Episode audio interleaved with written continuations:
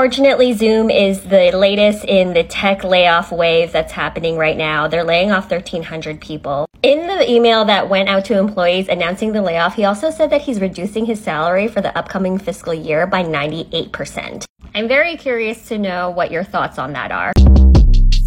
Short Cast Club